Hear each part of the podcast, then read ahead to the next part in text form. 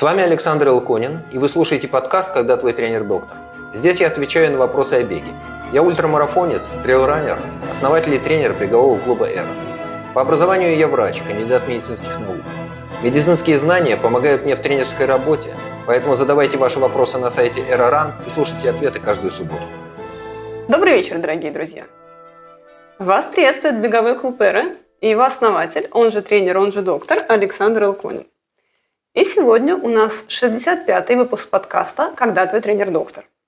И сегодня мы вернемся к истокам, к оригинальному названию нашего подкаста и будем отвечать на вопросы, которые Александру задали наши слушатели как тренеру и как доктору. То есть вопросы, касающиеся того, можно ли бегать с разными заболеваниями, травмами от э, простых типа ОРЗ до более серьезных.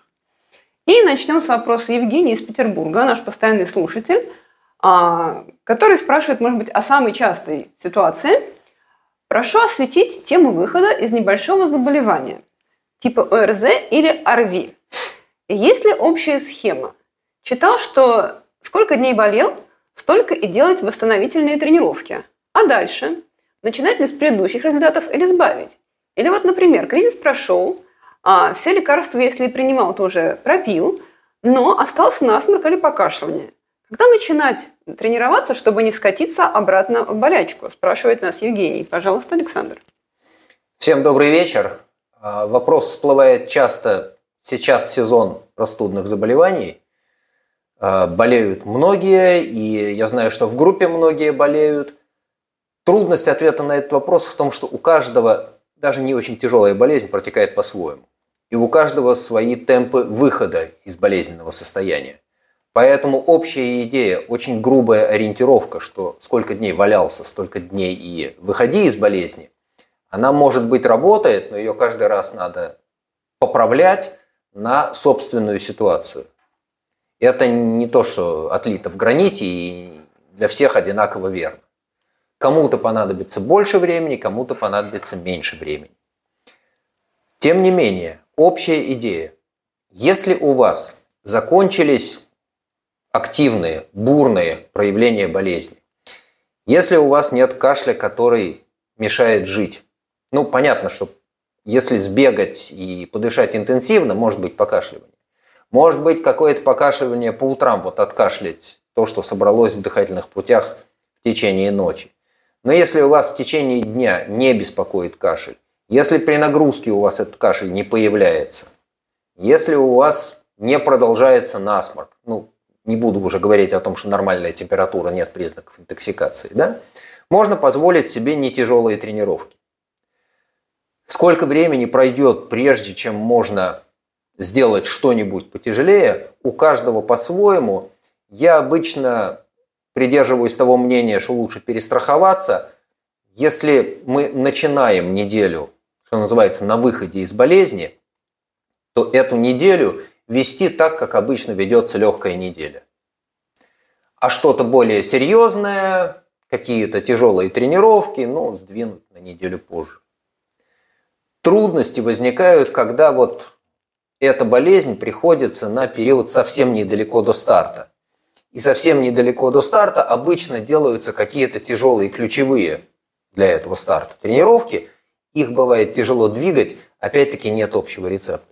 Пару раз бывало, что такую большую тренировку или серию тренировок просто приходится пропустить. Ну, ты ничего не сделаешь. Нельзя рисковать тяжелыми нагрузками на выходе из болезни. Значит, придется без этих ключевых тренировок обойтись и стартовать с тем, что успел накопить, не успел потерять. Общая идея такая. Смотрите на свое самочувствие, ориентируйтесь на него. Этот опыт накап, накапливается довольно быстро. Да, вот попробовал, получилось. Слава богу. Положительный опыт, конечно, надо использовать дальше. Негативный опыт надо корректировать и двигаться дальше. Оля. Спасибо большое, Александр. Да, и Александр уже отметил, что очень критично заболеть в последние дни перед решительным стартом, перед ответственным стартом. А так чаще всего и бывает, что если вы действительно делали все тяжелые тренировки, то организм ваш истощается, Вот, и тут нужно очень-очень сильно о себе заботиться, следить, не знаю, там от всех отворачиваться, чтобы на тебя не накашляли, тем более сейчас эпидемия, говорят, ковида везде повозвращалась. Ну, очередная волна. Это уже не, не то, что эпидемия, но понятно, что любая инфекция, с которой человечество сталкивается, двигается в популяции волнами. Ну вот сейчас будет очередная волна, и коронавирусная инфекция сделалась, по сути, обычной сезонной вирусной инфекцией. Ну вот она приходит, эта волна пройдет, и снова будем жить. Хорошо. И идем мы к следующему по частотности э, ситуации, а именно бегуны, я сама в том числе, время от времени подворачивают голеностоп. И вот нас спрашивает э, наш слушатель Алексей через другого нашего слушателя Александра, который в предыдущем эфире, который мы записали в Люденисе, получил Э, Эрбандану. И поскольку э, наш предыдущий 64-й подкаст мы записывали в нашем кемпе в Рюденизе, вы можете прямо там посмотреть, как мы Александра этой Эрбанданой наградили. И вот этот вот самый э, Александр от имени Алексея спрашивает, я подвернул голеностоп. Он побаливает, но не критично. Можно ли мне сейчас бегать или ждать, пока боль пройдет полностью? Волнуюсь, потому что если я еще раз подверну ногу, проблема может возрасти в сто раз. Очень хороший вопрос. Пожалуйста, Александр. А, проблема частая, и травма голеностопа – это вторая по частоте травма у бегающих. А первая? А первая – это колено. А, окей. А первая – это колено. Первая по частоте локализация – это колено. Вторая по частоте – голеностоп. А, смотрите, подвернутый голеностоп – это, как правило, травма, которая вызвана неудачной постановкой стопы на опору. Вот встал, опора оказалась не такой, как предполагал, или стопа встала не так, как она должна вставать. Так бывает, особенно на фоне утомления, или если отвлекаешься и бежишь по неидеальному покрытию, или даже если отвлекаешься и бежишь по идеальному покрытию, но там есть пол сантиметра перепада. На плитке иногда бывает. И стопа выходит из сбалансированного положения. И это, конечно, нехорошо. Типичная ситуация. Лодыжка наружу, выворачивается, стопа подворачивается внутрь. В хорошем случае успеваешь себя поймать, в не очень хорошем случае связки, которые держат голеностоп с наружной стороны, как-то компенсируют этот рывок. Иногда слышится хруст. Это не очень хороший признак, потому что если вы слышите хруст, значит, как минимум что-нибудь порвалось, иногда что-нибудь поломалось. Тем не менее, Рассматриваем благоприятный случай. Вроде как рванул голеностоп, успел себя поймать, чуть-чуть побаливает. Если это произошло по ходу пробежки, попробуйте продолжать движение. Если выходит, ну, слава тебе, Господи. А голеностоп может побаливать на протяжении нескольких дней. И на протяжении того времени, что голеностоп побаливает, надо быть особенно внимательным и осторожным плохом случае, если вы знаете за собой такую беду, если вы знаете, что у вас есть склонность к нестабильности голеностопа, он у вас подворачивается. Может быть, эти несколько дней и пропустить. Отказаться от беговых тренировок, заменить их чем-то другим, силовую сделать, альтернативную какую-то сделать, э, аэробную нагрузку, не знаю, велосипед, гребля, гребной тренажер, на лыжах побегать меньше вероятность голеностоп рвануть на беговых лыжах, особенно коньком, там ботинок неплохо держит, и вероятность подвернуть голеностоп на беговых лыжах меньше. Если вы знаете за собой слабость голеностопа, пропускайте дни. Если у вас это случается редко, и вы знаете, что все восстанавливается нормально, ну, бегите дальше. Да? Если страшно, наверное, лучше подождать.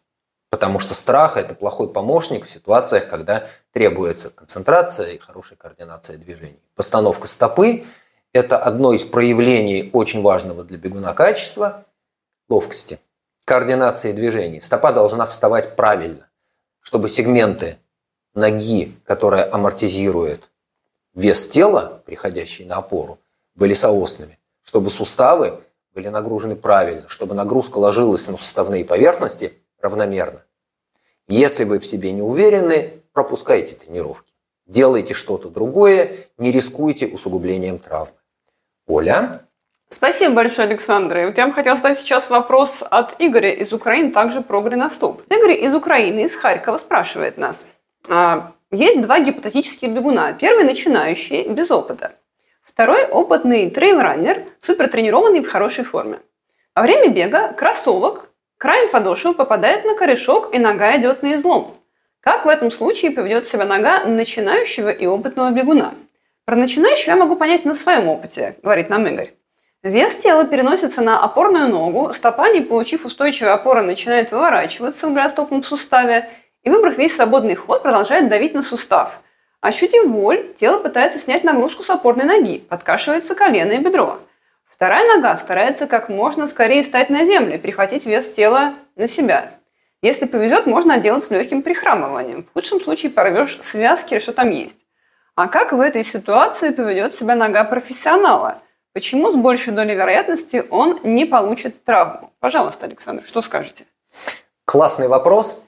А, смотрите, описанный сценарий довольно хорошо соответствует тому, что происходит с людьми как раз наоборот опытными. Почему? Потому что у них есть достаточная скорость реакции, чтобы, не задумываясь при неудачной постановке ноги, подхватить себя другой ногой – не нагружать плохо стоящую ногу или нагружать ее минимально.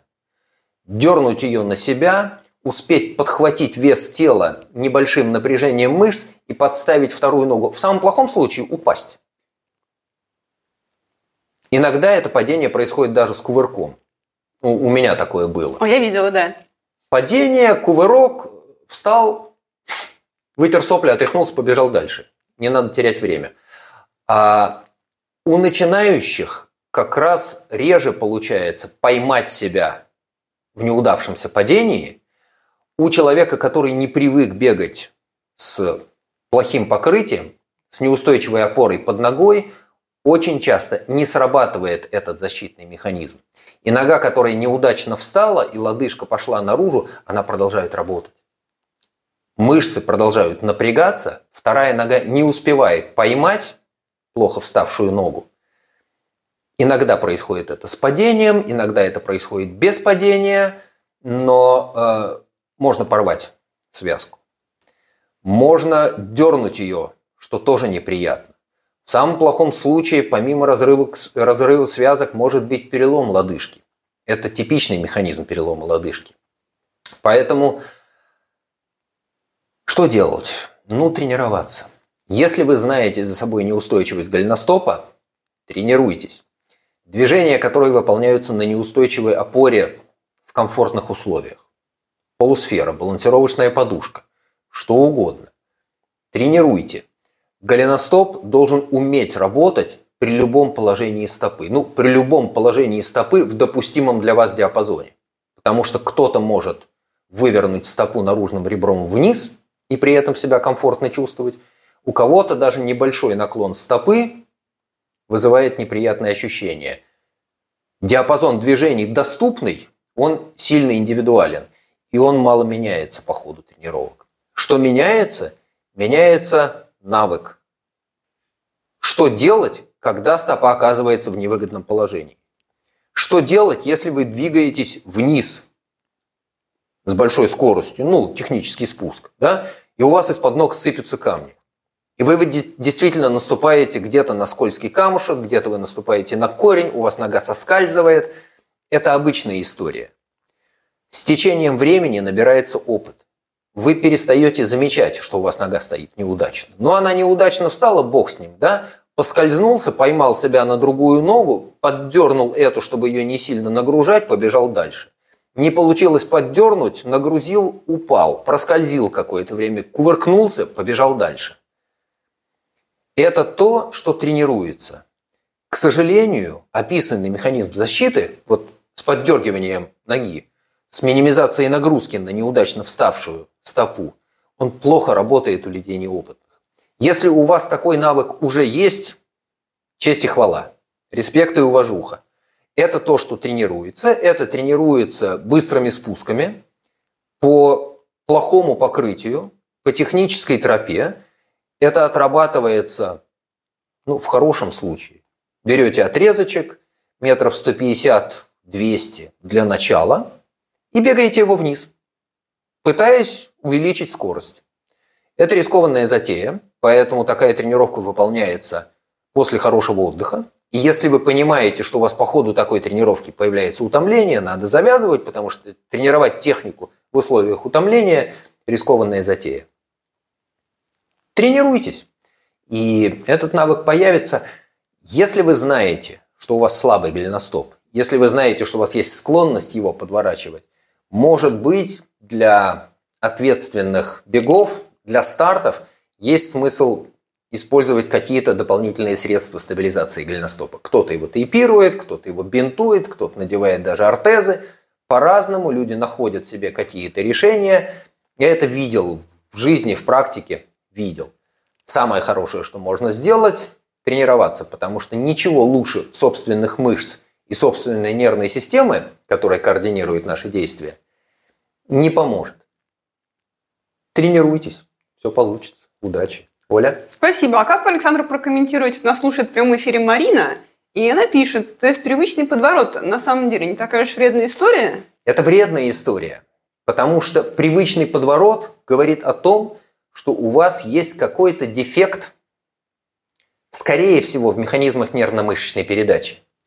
Либо у вас стопа неудачно встает, как-то вот плохо встает, либо она плохо реагирует на то, что встречает в качестве опоры. Ну, в нормальном случае мы опускаем стопу на опору, и у нас очень быстро срабатывает связь. Опора хорошая, плохая. Держит, не держит. Стабильная, нестабильная. Если все хорошо, нагрузили, самортизировали, толкнулись, ушли в следующий шаг. Если опора нестабильная, если плохо держит, окей, это значит, что самортизировали, может быть, амортизация будет побольше, подольше, мы немножечко затянем этот шаг. Может быть, наоборот, мы на амортизацию положим как можно меньше сил и вообще не будем толкаться. Мы на эту ногу припадем. Чтобы успеть подставить вторую и побольше нагрузки дать туда. В этом смысле привычный вот подворот, что называется, стопы, это вещь плохая. Потому что чем чаще вы это делаете, тем больше вероятность повторения. Ну и каждый такой случай, он вам не помогает жить. Потому что это сколько-то дней с болью, с отеком, выпадаешь из тренировок, в общем, ничего хорошего нет. Тренируйтесь, чтобы у вас этого не происходило. Оля? Хороший ответ. И, во-первых, для того, чтобы комментировать э, ответы тренера в прямом эфире, а, способ Э, для этого какой работающий, нужно подписаться на наш телеграм-канал «Эра подчеркивания ран», где по пятницам я размещаю ссылку на прямой эфир, который проходит по субботам в 20 часов по Москве, в 19 по Хайфе. Вот сейчас нас слушает несколько наших постоянных слушателей. Всем привет! А второй момент. А, прокомментирую то, о чем говорил Александр насчет того, что только многократными повторениями достигается вот эта вот привычная реакция стопы в разных неустойчивых поверхностях. А совершенно недавно, не, позавчера приехали из бегового кемпа в Рюденизе, очень хороший у нас кемп получился, буквально такая семейная атмосфера, очень классные к нам приехали спортсмены. И вот мы с одной из участниц Инессы рассуждали, она спрашивала, как научиться быстро бегать вот по таким техническим каким-то тропам. И э, я ей говорила, ты знаешь, говорю, пять лет назад, когда я начинала, я боялась еще больше, чем ты. И объяснения словами, они не работают вообще. И э, ты начинаешь быстро бежать по вот этим поверхностям, только когда ты пробежишь по ним, не знаю, сто раз, тысячу раз, да, это было успешно, и а, твои ноги, весь твой организм а, перестает бояться, потому что у него был до этого 999 раз а, пробегание, да, и он привык, что вот это безопасно, что это работает, да, и в тысячный раз он побежит еще чуть более быстрее, не будет тебя парализовать, вот. Ну и по моему мнению, поскольку я прошла вот опыт э, в стрейл-раннинге от э, абсолютного нуля до сейчас вот какого-то, да, все это на глазах Александра под его руководством, это работает только так, многократными повторениями. Ну и многократные повторения лучше всего производить в кемпах, в которые мы всех вас приглашаем, где вы будете бегать все эти спуски под а руководством Александром будет показывать, как делать, бегать спуски с разным градиентом, с разной поверхностью, камни покрупнее, камни поменьше. Ну а что показывать? Вышли, встали, побежали. Да, ну, ну нет, все вот бегали... Я, я показал, посмотрели в спину. Все, все бегали Самому с разным бежать. результатом. Мы реально ходили там по каким-то травянистым спускам, по каменистым спускам. Спуск более пологий, спуск крутой. У всех были совершенно разные реакции организма. И было удивительно, даже мне было удивительно смотреть на себя. Ну, что тут я могу бежать быстро, а тут нет. Хорошо, возвращаемся к вопросам. Да, кстати, а График наших кемпов, которых у нас еще пять будет в этом году, один уже прошел, э, мы разместим на нашем сайте, то есть он уже там есть на нашем сайте era.ran, и наш следующий кемп состоится с 1 по 9 мая на майские праздники в Армении, в городе Цахкадзор, где мы были в прошлом году, уже исследовали там все тропы, там очень красиво, обещают цветение маков в это время. Хорошо. И э, переходим к вопросу, который нам задает полный тезка Александра. Александр Борисович из Телеграм. А, задал этот вопрос где-то в комментариях к нашему телеграм-каналу «Эра подчеркивания ран». Какими методами можно убрать, вылечить плантарный фасциит? У меня он только начался. Заметил, осознал боли возле пятки с нагрузками от бега. Я начал бегать с июля 2023 года в ходе сброса веса. И за полгода замучил свою камбаловидную мышцу, начались боли в стопе. Пока прекратил бег и заменил его на ходьбу по лестнице в подъезде. Но хочется продолжать бегать. Пожалуйста. Эх, видимые миру слезы. Плантарный фасциит – это, к сожалению, тяжелая история, а, которая иногда накрывает бегунов. А, это воспаление подошвенной фасции, это следствие перегрузки этой самой подошвенной фасции, потому что она оказывается под нагрузкой каждый раз, когда стопа приземляется, амортизирует и с каким-то напряжением икроножных мышц уходит в следующий шаг. При этом амортизация осуществляется в том числе за счет растяжения продольной арки стопы и натягивается та самая плантарная фасция, которая продольную дугу стягивает. Чрезмерное напряжение, чрезмерная нагрузка на эту самую подошвенную фасцию вызывает ее воспаление, и это воспаление называется плантарным фасциитом. Это действительно боль, которая локализуется в стопе, ближе к пятке, она более выражена по утрам, встаешь, и поднимаясь с кровати, первый раз нагружая ногу, ощущаешь боль. Потом можно расходиться, что называется, и боль потихонечку уходит, и многие даже бегают с сохраняющейся болью по утрам. У некоторых э, эти проявления болезни растут, и усиление боли, особенно утренней боли и боли при начале бега, заставляет остановиться. Эта история, к сожалению, типичная. Первое, что приходит в голову, естественно, снизить нагрузку, убрать беговые тренировки, особенно те беговые тренировки, которые сопровождаются большой нагрузкой на подошвенную фасцию. Это быстрый бег, это спринт, взрывные нагрузки. Э, если не получается избавиться от боли, уменьшая интенсивность бега и уменьшая объем бега, ничего не поделаешь, от бега придется отказаться. Потому что обмануть продолжающуюся болезнь невозможно. Это не та травма, которую можно забегать. Вообще нету травм, которые можно, что называется, забегать. Забегать, загнать можно только целиком себя. Травма при этом останется. И, к сожалению, очень много людей пытаются, ну, не обращать внимания – думать, что вот оно сейчас само пройдет, а я это дело преодолею, я переборю, я сильный, я смогу, фигово работает.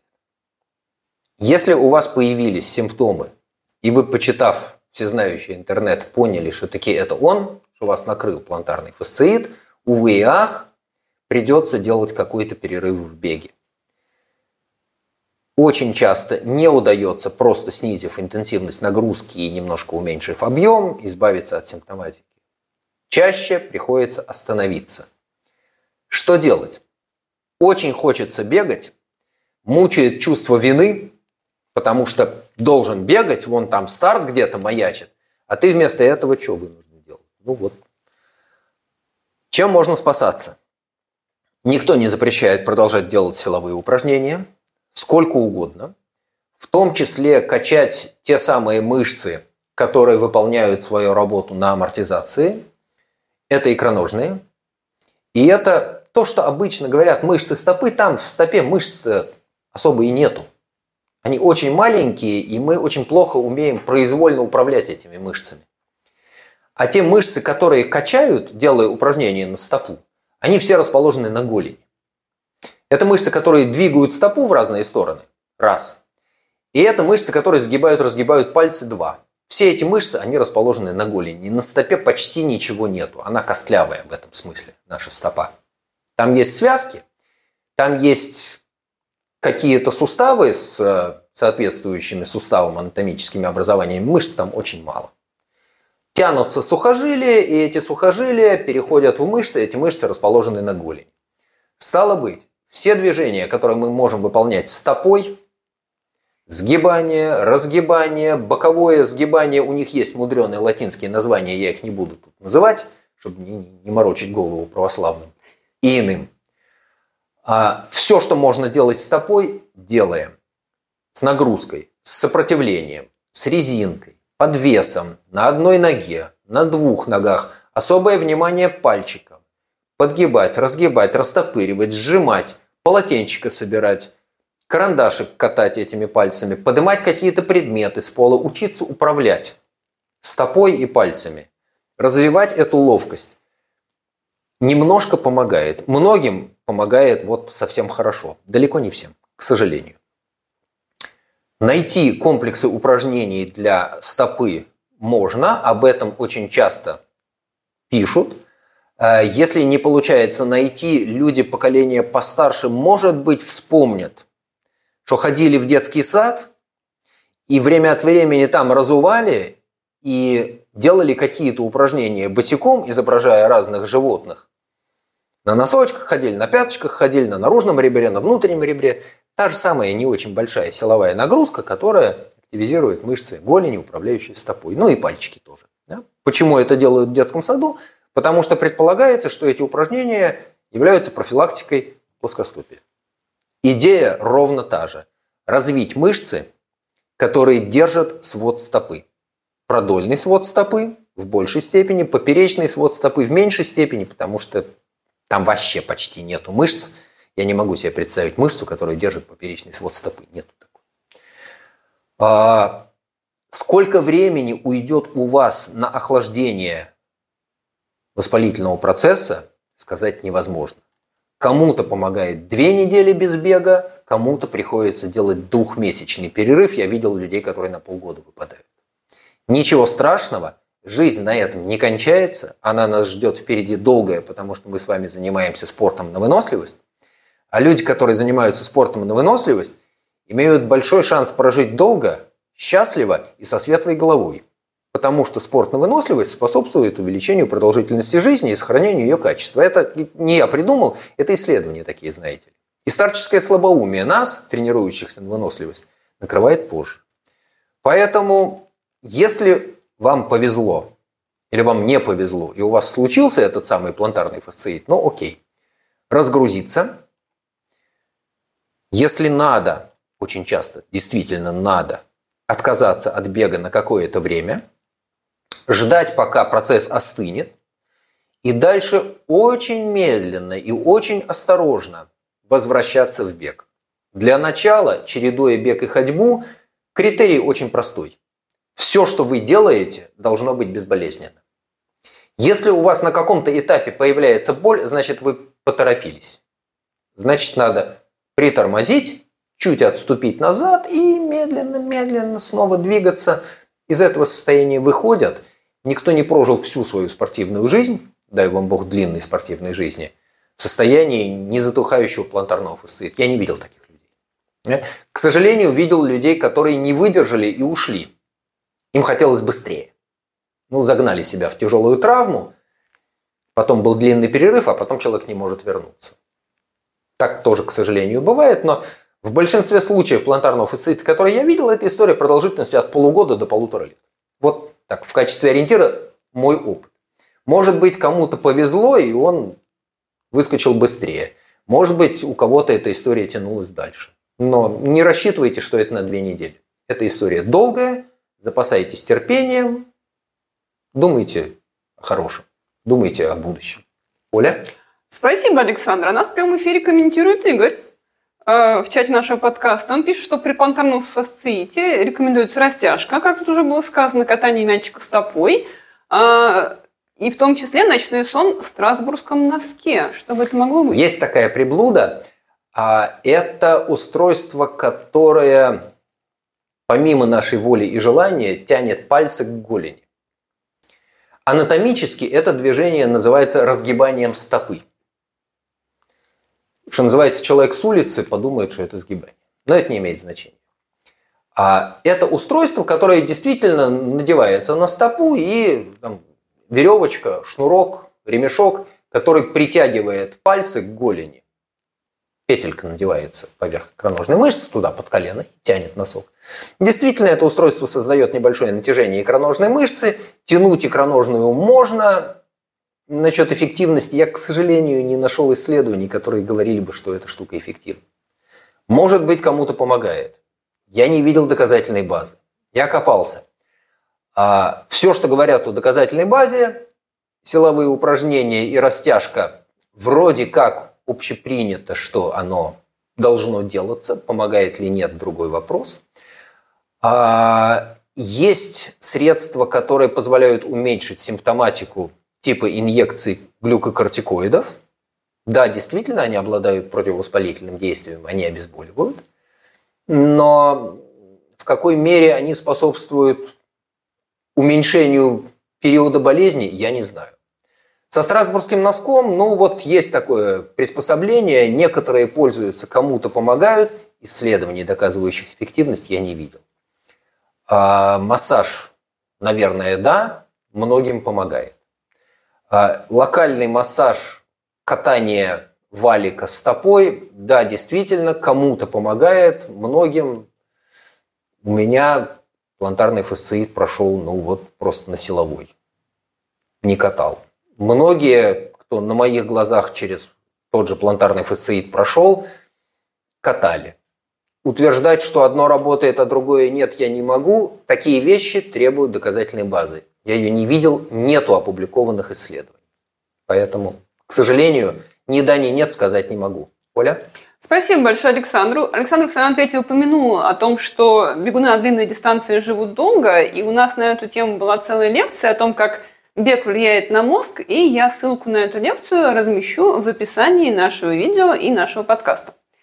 А касательно доказательной базы, тот же самый Александр Борисович спустя пять дней после задавания первого вопроса а, написал на дополнение туда же в Телеграм, в комментариях э, в нашем Телеграм-канале «Эра подчеркивания ран». Это один из лучших способов задавать нам вопросы.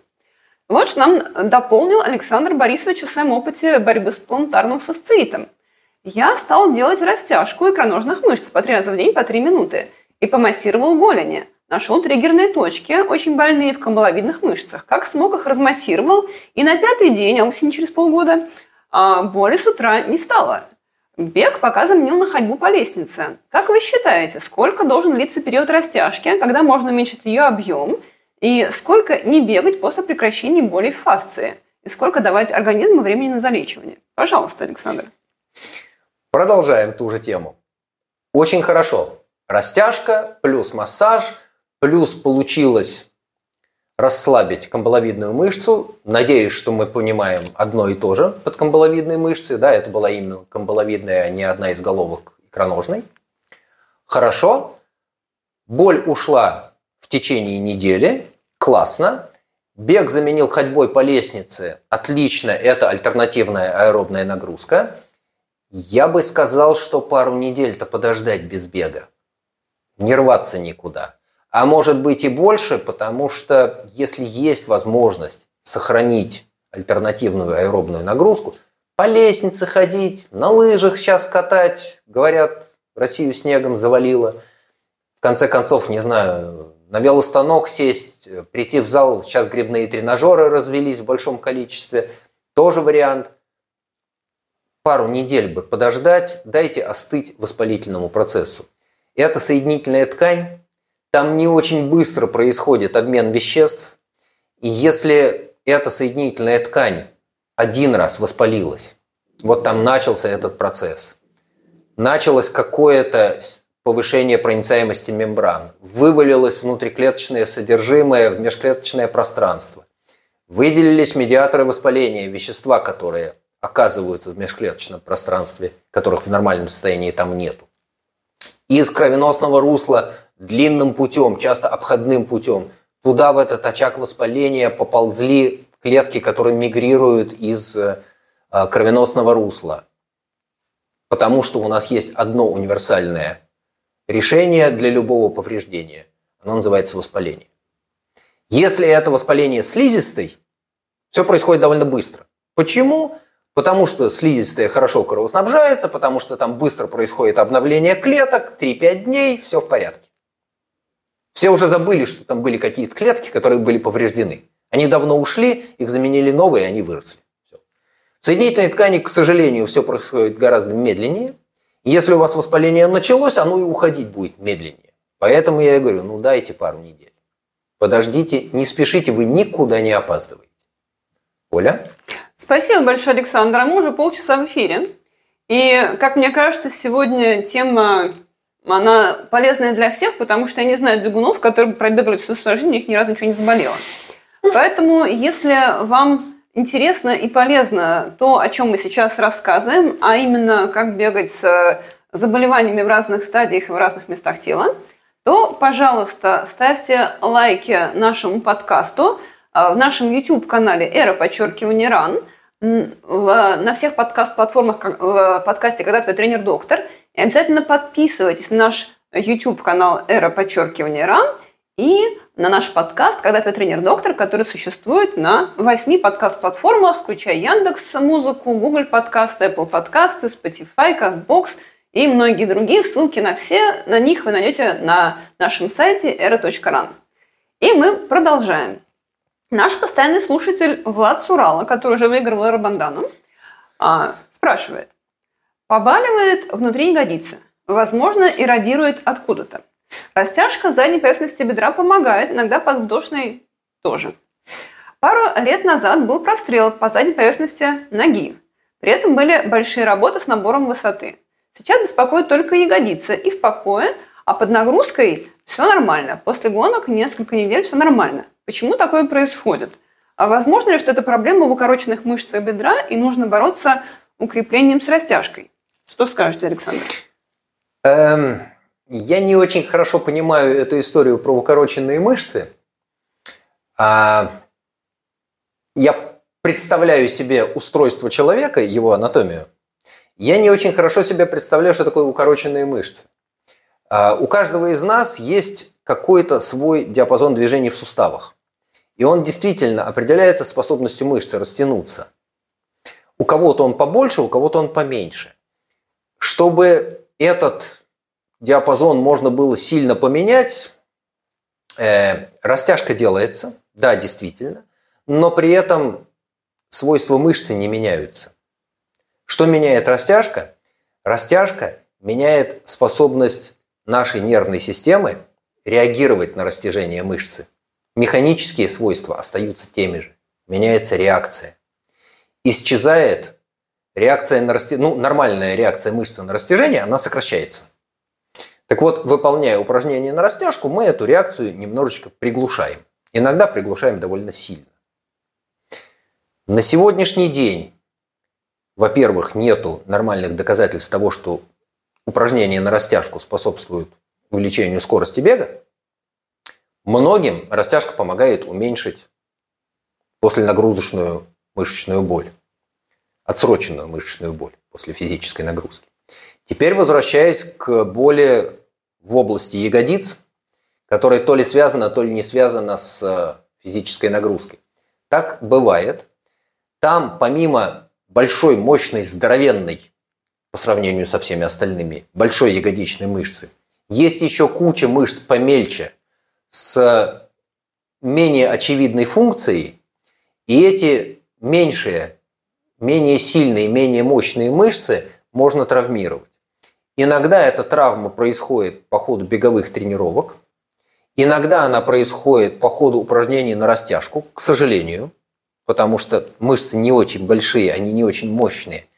Э, ягодичную мышцу травмировать трудно, она здоровенная, просто нету сил так ее растянуть, чтобы она повредилась. Надо как-то очень сильно постараться, лучше трактор позвать на помощь.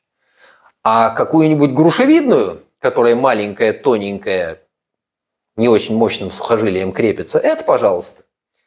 Или там гребешковую, или запирательную. Это вот, пожалуйста, да, это люди себе рвут, особенно на интенсивных тренировках, на быстрых бегах. Надрывы полные, неполные. К сожалению, бывают. Поэтому тут рецепт один и тот же. Можно, конечно, пытаться докопаться, какая именно мышца болит, но независимо от того, с какой мышцей это связано или, может быть, не с мышцей, общий рецепт он один и тот же. Болит при нагрузке, придется сделать паузу, уменьшить нагрузку, уменьшить интенсивность, подождать, посмотреть. Если прошло, ну, слава богу, жить дальше. Если не прошло, может быть и обратиться к врачу. Иногда приходится проходить через довольно долгую и сложную диагностическую процедуру для того, чтобы докопаться до причины боли. Сказать вот так по описанию в удаленном режиме, что именно случилось, я не берусь. Это действительно может быть связано с э, тем, что каким-то образом задействован нервный корешок, и тогда это проблема с позвоночником. Это может быть связано с мышцами ягодицы задней поверхности бедра, которая прозвучала в вопросе. Так тоже может быть. Рецепт в общем один и тот же. Убрать нагрузку, дать воспалительной реакции остыть, а дальше будет видно. Записывать себя в инвалиды я бы не стал. Через очень многие беды и проблемы люди бегающие проходят. И травмы залечивают, и тяжелые травмы залечивают, и бегают после тяжелых операций, и даже после протезирования крупных суставов. Продолжают вести активный образ жизни и не хоронят себя раньше времени. Оля? Спасибо, Александр. Один задает вопрос. Влад Сурала тот же самый – как бы вы посоветовали совмещать донорство крови и тренировки? Делать ли восстановительную неделю после сдачи или лучше сдавать в середину восстановительной недели? По ощущениям, я плюс-минус понимаю, сдаю уже кровь 10 лет почетный донор. Интересно мнение как врача, так как иногда ощущения хорошие после тренировок, но по косвенным ощущениям, например, через э, полторы недели кажется, что организм устал. И э, полное восстановление занимает в среднем две недели. Пожалуйста. Действительно так. Скорость реакции нашей кроветворной системы на заметную кровопотерю, она составляет от 10 дней до 2 недель. Это более-менее универсальное время, которое обусловлено вообще скоростью синтеза белка в нашем организме. От поступления какого-то биологического сигнала, ну, биологическим сигналом является кровопотеря, например. Биологическим сигналом является какое-то повреждение, рана. Сколько времени проходит от нанесения на тело царапины до ее заживления? Ну, неделя, 10 дней. Сколько времени проходит от сдачи крови, стандартная доза 400 мл, да, до гематологического восстановления? Порядка двух недель. Сколько времени проходит после прививки до появления в крови антител? От 7 до 14 дней. Почему? Потому что это одно и то же время. Это время, в течение которого после какого-то биологического сигнала – синтезируется белок, которым наш организм отвечает на этот сигнал. Синтез белка нужен для того, чтобы выработались новые кровяные клетки, эритроциты. Синтез белка нужен для того, чтобы наросла новая ткань, закрывающая повреждение. Синтез белка нужен для того, чтобы в крови появились антитела, это тоже белки, в ответ на прививку или в ответ на инфекцию. Это, по сути, один и тот же процесс. Поэтому, да, действительно, донорство крови с тренировками совместимы. С интенсивными тренировками в ожидании хорошего прогресса я не уверен, что так хорошо совместимы. Просто потому, что мы усложняем себе восстановление регулярной кровопотери. Мы напрягаем ресурсы организма, направляя их на другое. Поэтому я очень уважительно отношусь к людям, которые являются донорами. Честь и хвала. А, но при этом активное донорство не предполагает э, спортивных рекордов. Поэтому, да, очень хорошо, что вы сдаете кровь, при этом попытка, сдавая кровь, добиваться спортивных рекордов, немножко дополнительные мучения и рискованная стратегия. В течение какого-то времени может работать, но ресурсы наши совсем не безграничны, будьте осторожны. Теперь, когда лучше сдавать кровь? Это зависит от ваших целей. Из того, что написано, предполагается, что у вас какой-то периодизированный план, и вы двигаетесь к некой цели. Тогда надо думать. Надо внимательно думать. Потому что каждый раз сдавая кровь, вы вводите дополнительный негативный фактор в совокупность всех обстоятельств, которые определяют ваш прогресс. Вы этот свой прогресс немножко еще притормаживаете, вы гирьку кидаете, которая будет вас тормозить. Думайте, когда вам это делать. Наверное, было бы логичным привязывать э, сдачу крови к спокойной, к легкой неделе. Вероятно. Не знаю, просто потому что психологически так проще. И наверняка это надо делать не каждый недельный цикл, и, и даже не каждый мезоцикл. Да? Трехнедельный, четырехнедельный, я не знаю, в каком цикле вы живете. Наверное, вот так. Оля? Я вряд ли что-то добавлю. А, добавлю. Если у вас появление, э, появляется ощущение, что организм устал, я очень рекомендую к этому ощущению прислушаться. Это важный сигнал, это тонкий сигнал, который хорошо бы уловить и не мучить себя, и не рисковать понапрасну. Если вы понимаете, что у вас наложились тяжелые тренировки, плюс сдача крови, плюс еще какие-то дополнительные обременяющие вас факторы – притормозите с тренировками. Вы можете притормозить с тренировками. С обстоятельствами в семье вы не можете тормозить. С обстоятельствами на работе вы не можете тормозить. У вас проект идет. Или у вас там настройки сроки горят. Или еще что-то. Вы не управляете этим. Вы управляете своими тренировками. К сожалению, наши тренировки – это то, чем приходится жертвовать в первую очередь. Поэтому выбирайте и Думайте над своим выбором. Оля. Спасибо большое, Александр. И вот именно этим подход Александра отличается от подхода многих тренеров, которых я лично наблюдала. Он всегда держит на голове прежде всего идею о том, что его подопечные – это не профессиональные спортсмены, которые только тренируются, спят и едят, как мы делаем на сборах. А это люди, у которых есть, кроме тренировок, их еще жизнь, семья, работа и а, вот это все для них стоит в большем приоритете, чем, собственно, спортивные результаты. И Поэтому его советы обычно такие и есть. Я буквально сегодня слушала, как он по телефону уговаривал своего а, одного из подопечных, да, который немножко приболел, и он сейчас слушает в прямом эфире «Привет, Никита», да, что, мол, Никита, давай, ты себя чувствуешь не очень, давай притормози с тренировками, да, и он никогда в жизни не скажет, тебя там старт на носу, давай там сожми зубы, ты же мужик. Такого от Александра не услышите. И если вы желаете тренироваться с Александром удаленно, как это делает Никита, например, то Александр будет вам писать тренировочные планы на платформе Training Peaks и общаться с вами по телефону, либо в Телеграме, либо в других мессенджерах, и слушать, что вы почувствовали, и он вам будет рассказывать, что вам делать. А также можно тренироваться с Александром лично, а, особенно если вы живете в Хайфе. В Хайфе у нас есть э, беговое сообщество Ранхайфа, да, а еще Александр проводит групповые тренировки и индивидуальные тренировки. Как к ним присоединиться, написано на нашем сайте era.ran. Ссылку я размещу в описании нашего подкаста и в первом комментарии к нашему видео. Ну и самый интересный способ – это присоединиться к нам в наших беговых кемпах. А, мы только что вернулись из Рудениза и собираемся уже в мае ехать в Армению, в Цехкадзора, и там бегать по горам Цехкадзора. И там вы, собственно, сможете тренироваться с Александром, побегать всякие спуски, подъемы с палками, без палок, и отработаете технику трейлового бега и плоского бега.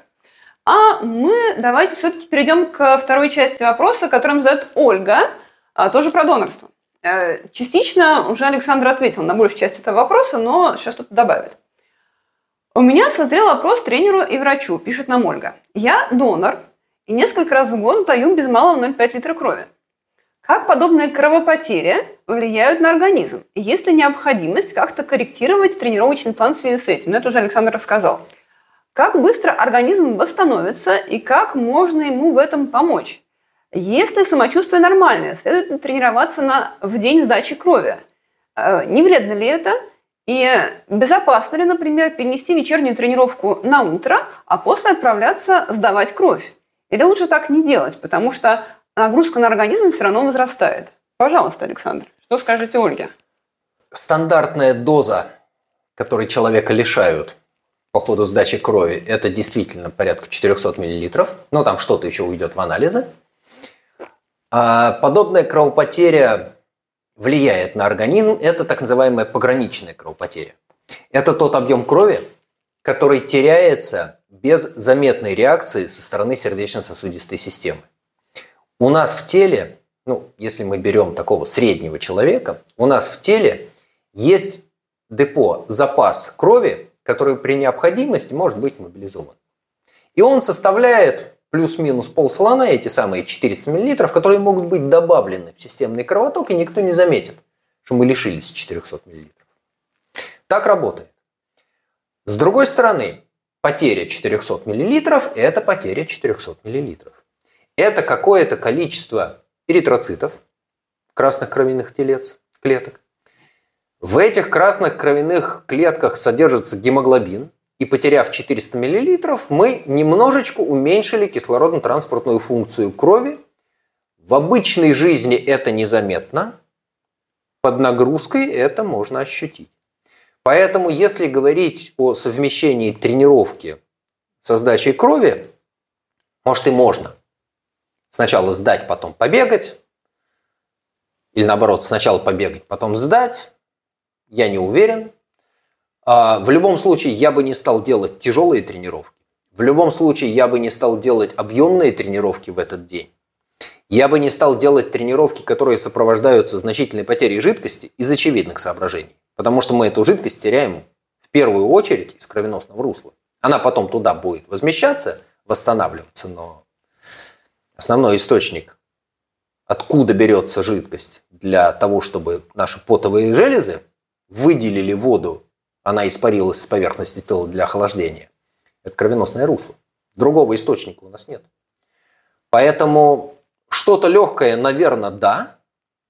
Что-то тяжелое я бы не советовал. А, мы уже говорили о том, что неделя, которая непосредственно следует за сдачей крови, лучше, чтобы была легкой. По той самой причине мы лишились 400 мл. Мы лишились кислородно-транспортной функции, которая Э, с этими 400 миллилитрами была связана. Поэтому, да, действительно, донорство – это вещь хорошая, полезная в смысле общества. В смысле тренировок, ну, вы это делаете, для вас это важно, поэтому мы с этим живем. Пользы от этого для тренировочного процесса совершенно точно нет. Это надо понимать. Мы можем минимизировать вред – мы можем заботиться о том, чтобы риск, связанный с регулярной сдачей крови на фоне тренировок, был минимальным. Как-то вот так. Оля? Спасибо большое, Александр. И давайте ответим на вторую часть вопроса той же самой Ольги, которая беспокоится о своей крови. У меня почти всегда гемоглобин держится на нижней границе 120 грамм на литр и часто опускается ниже. Возможно, причина в регулярных кроводачах, собственно, в донорстве – Возможно, это анемия воспаления, так как у меня диагностирован ревматоидный артрит. Возможно, это просто такая особенность организма. Однако, помимо уровня гемоглобина, существует целый ряд связанных показателей. Ферритин, общее железо в крови, железосвязывающая способность. И часто бывает, что гемоглобин в норме, а один или несколько и других показателей отклонены. Почему так происходит? Как эти параметры связаны между собой? Какой показатель наиболее информативен? И какие параметры необходимо мониторить, в том числе для оценки эффективности лечения? Пожалуйста, Александр. А, мы уже говорили, действительно, регулярная сдача крови – это потеря красных кровяных телец, это потеря гемоглобина и, что самое важное, это потеря железа. Потому что человеческий организм живет в довольно напряженном балансе по железу. У нас нет избытка железа. И у нас есть не очень большой запас этого самого железа. И возможность пополнения этого запаса, она ограничена возможностью всасывания железа. Поскольку Ольга нам рассказывает историю, которую можно прямо-таки делать иллюстрации в учебник, смотрите. Женский пол, который сопряжен с регулярной кровопотерей. Раз. Регулярная сдача крови 400 мл несколько раз в году. Два. Основное заболевание, которое часто сопровождается анемией. Природа болезни такая, что анемия часто ее сопровождает. Хуже того, методы лечения этой болезни такие, что они угнетают кроветворную функцию. И, наверное, есть еще какие-то факторы, которые ухудшают ситуацию. Поэтому мой респект и уважение Ольге за то, что она с болезнью продолжает донорство. Редкий случай, когда человек настолько способен жертвовать собой. Теперь про гемоглобин. Смотрите, нас интересует, в конце концов, да, если мы говорим о возможности бежать, нас интересует кислородно-транспортная функция крови. Сколько крови наше сердце может прокачать и сколько кислорода эта кровь донесет до работающих мышц. Возможность крови доносить кислород до работающих мышц обусловлена количеством гемоглобина. Поэтому главный фактор, на который мы смотрим, это концентрация гемоглобина в крови. Уровень гемоглобина. Ну, 20, 130, 140, ну, это сколько есть. Есть другие показатели, которые смотрят чуть глубже. Они говорят о том, в каком состоянии находятся наши запасы железа, много ли их, сколько у нас этого железа связанного, не связанного, насколько у нас мобилизованы запасы этого железа, да, то ли оно все лежит без дела, то ли оно наоборот истощено, гемоглобин нормальный, запасов железа нет. Может такое быть? Тоже может. Это предмет отдельного разговора, ну, часа на три. Вот история о том, как у нас устроен обмен железа в организме, это часа на три. Я просто помню в курсе нормальной физиологии, да, это довольно долго. У нас эта тема изучалась чуть ли не две недели. Она долгая, большая, и готовиться к экзамену по этой теме – да еще забава, потому что приходится очень много всего запоминать и понимать эту логику, там не всегда очевидные связи. Я не уверен, что мы можем эту лекцию читать сейчас. Поэтому, если нас интересует, насколько быстро мы можем бежать в связи с кислородно-транспортной функцией крови, в связи с возможностью крови доставлять кислород работающим мышцам, нас интересует один единственный показатель – гемоглобин. Если он нормальный, с этим все хорошо. Если он ниже нормы, надо искать причину и корректировать. Вот, собственно, все. Все остальное, ну, оставьте своему врачу. Или возьмите своего врача за пуговицу и попросите его детально объяснить. Что он делает, почему, что ему говорит тот или иной показатель. Если доктор дует щеки и говорит, ты, дур, все равно не поймешь, ну, может, что-то с доктором не так. В конце концов, можно залезть и почитать это все. В конце концов, можно меня взять за пуговицу. Я полезу, прочитаю, постараюсь объяснить. Для нормального человека, для пользователя, для человека, который бежит и хочет понимать, с какой скорости он может бежать и что его ограничивает, гемоглобин. Не бывает так, чтобы при нормальном гемоглобине каком-то низком показателе, не знаю, ферритина, связанного железа, еще чего угодно, человек бежал медленно, потому что у него низкий ферритин. Нифига. Мы медленно бежим, потому что гемоглобин низкий, потому что кислородно-транспортная э, кислородно функция крови низкая. Ферритин – это то, что там в глубине. Оно никак не влияет напрямую на скорость бега. На скорость бега, на возможность крови переносить кислород к работающим мышцам влияет один единственный показатель из множества. Это уровень гемоглобина. Ну, предполагая, что у нас нормальные эритроциты, что у них правильно работает мембрана и так далее. Отдельная история. А так, гемоглобин. Оля? Спасибо большое, Александр. И мы совершенно точно успеем ответить на еще один вопрос, который нам задает Иван из Москвы. А, как начинать бегать после замены хрусталика в глазе? Стоит ли подождать месяц-другой или можно начинать бегать сразу?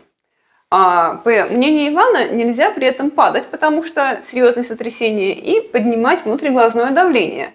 А вот как это совмещается с бегом? Вот я на своей памяти видел как минимум двух а, бегунов, которые поменяли себе хрусталики в глазах и продолжают бегать. Пожалуйста, Александр. Действительно, все, что вызывает повышение внутриглазного давления, представляет собой риск ситуации после протезирования хрусталика глаза. Действительно, то, что сотрясает наше тело, ну, голову, глаз, да, тоже представляет риск после операции по протезированию хрусталика глаза. Да, действительно, это так. Какие еще факторы представляют риск? Ну, не знаю. Любое повреждение глаза, воспалительный процесс, системные воспалительные заболевания. Можно дальше фантазировать сколько угодно – я бы поинтересовался вообще-то у своего хирурга. Может быть, он что-то такое, ну, в смысле, доктора, который делал операцию. А в любом случае, если вы понимаете, что у вас все хорошо, отек спал, повязки сняли, капать капли перестали, ну и можно потихонечку начинать двигаться, на всякий случай переспросите у своего доктора. Может быть, он знает что-то, чего не знаю я вот таким поверхностным взглядом и коротким поиском по доступной мне информации. Оля? Да, совершенно согласна с Александром, потому что все-таки Александр не офтальмолог по врачебной специальности, а он защищал кандидатскую диссертацию как кардиолог, поэтому вам скорее в, шестой, в шестом подкасте расскажет снова про пульс с удовольствием, да, а в глаза он никогда никому не лечил. Хорошо. И давайте объявим, кто же сегодня выиграл Эра Бандану. Она может быть у нас белая, оранжевая или черная – для того, чтобы выиграть Эрабандан, нужно задавать вопросы, которые мы э, зачитываем, отвечаем на них в наших подкастах. А задавать вопросы нужно в комментариях к нашему видео, нашему YouTube-канале «Эра подчеркивания РАН» и в комментариях к нашим постам, а лучше всего в нашем телеграм-канале «Эра подчеркивания РАН». Пожалуйста, Александр, кто же у нас сегодня выиграл бандану? И возможность выбрать бандану красную, белую или черную – Сегодня достается тому, кто задал самый интересный, с моей точки зрения, вопрос. И такая возможность сегодня есть у Ольги, которая спросила про регулярную кровопотерю, в смысле сдачу крови, и которая спросила о том, какие дополнительные показатели, кроме гемоглобина, есть смысл отслеживать в ее ситуации. Я восхищаюсь Ольгой, которая сдает кровь несмотря на болезнь, и Оля свяжется, поинтересуется, каким образом Баддана найдет свою новую владелицу. И буду рад видеть вас снова в следующих подкастах. Всем большое спасибо за интересный вопрос. Огромное спасибо всем, кто был с нами в прямом эфире и комментировал ответы Александра. И ждем следующих вопросов и ждем вас в следующих выпусках через неделю. Всем спасибо, всем пока. Пока.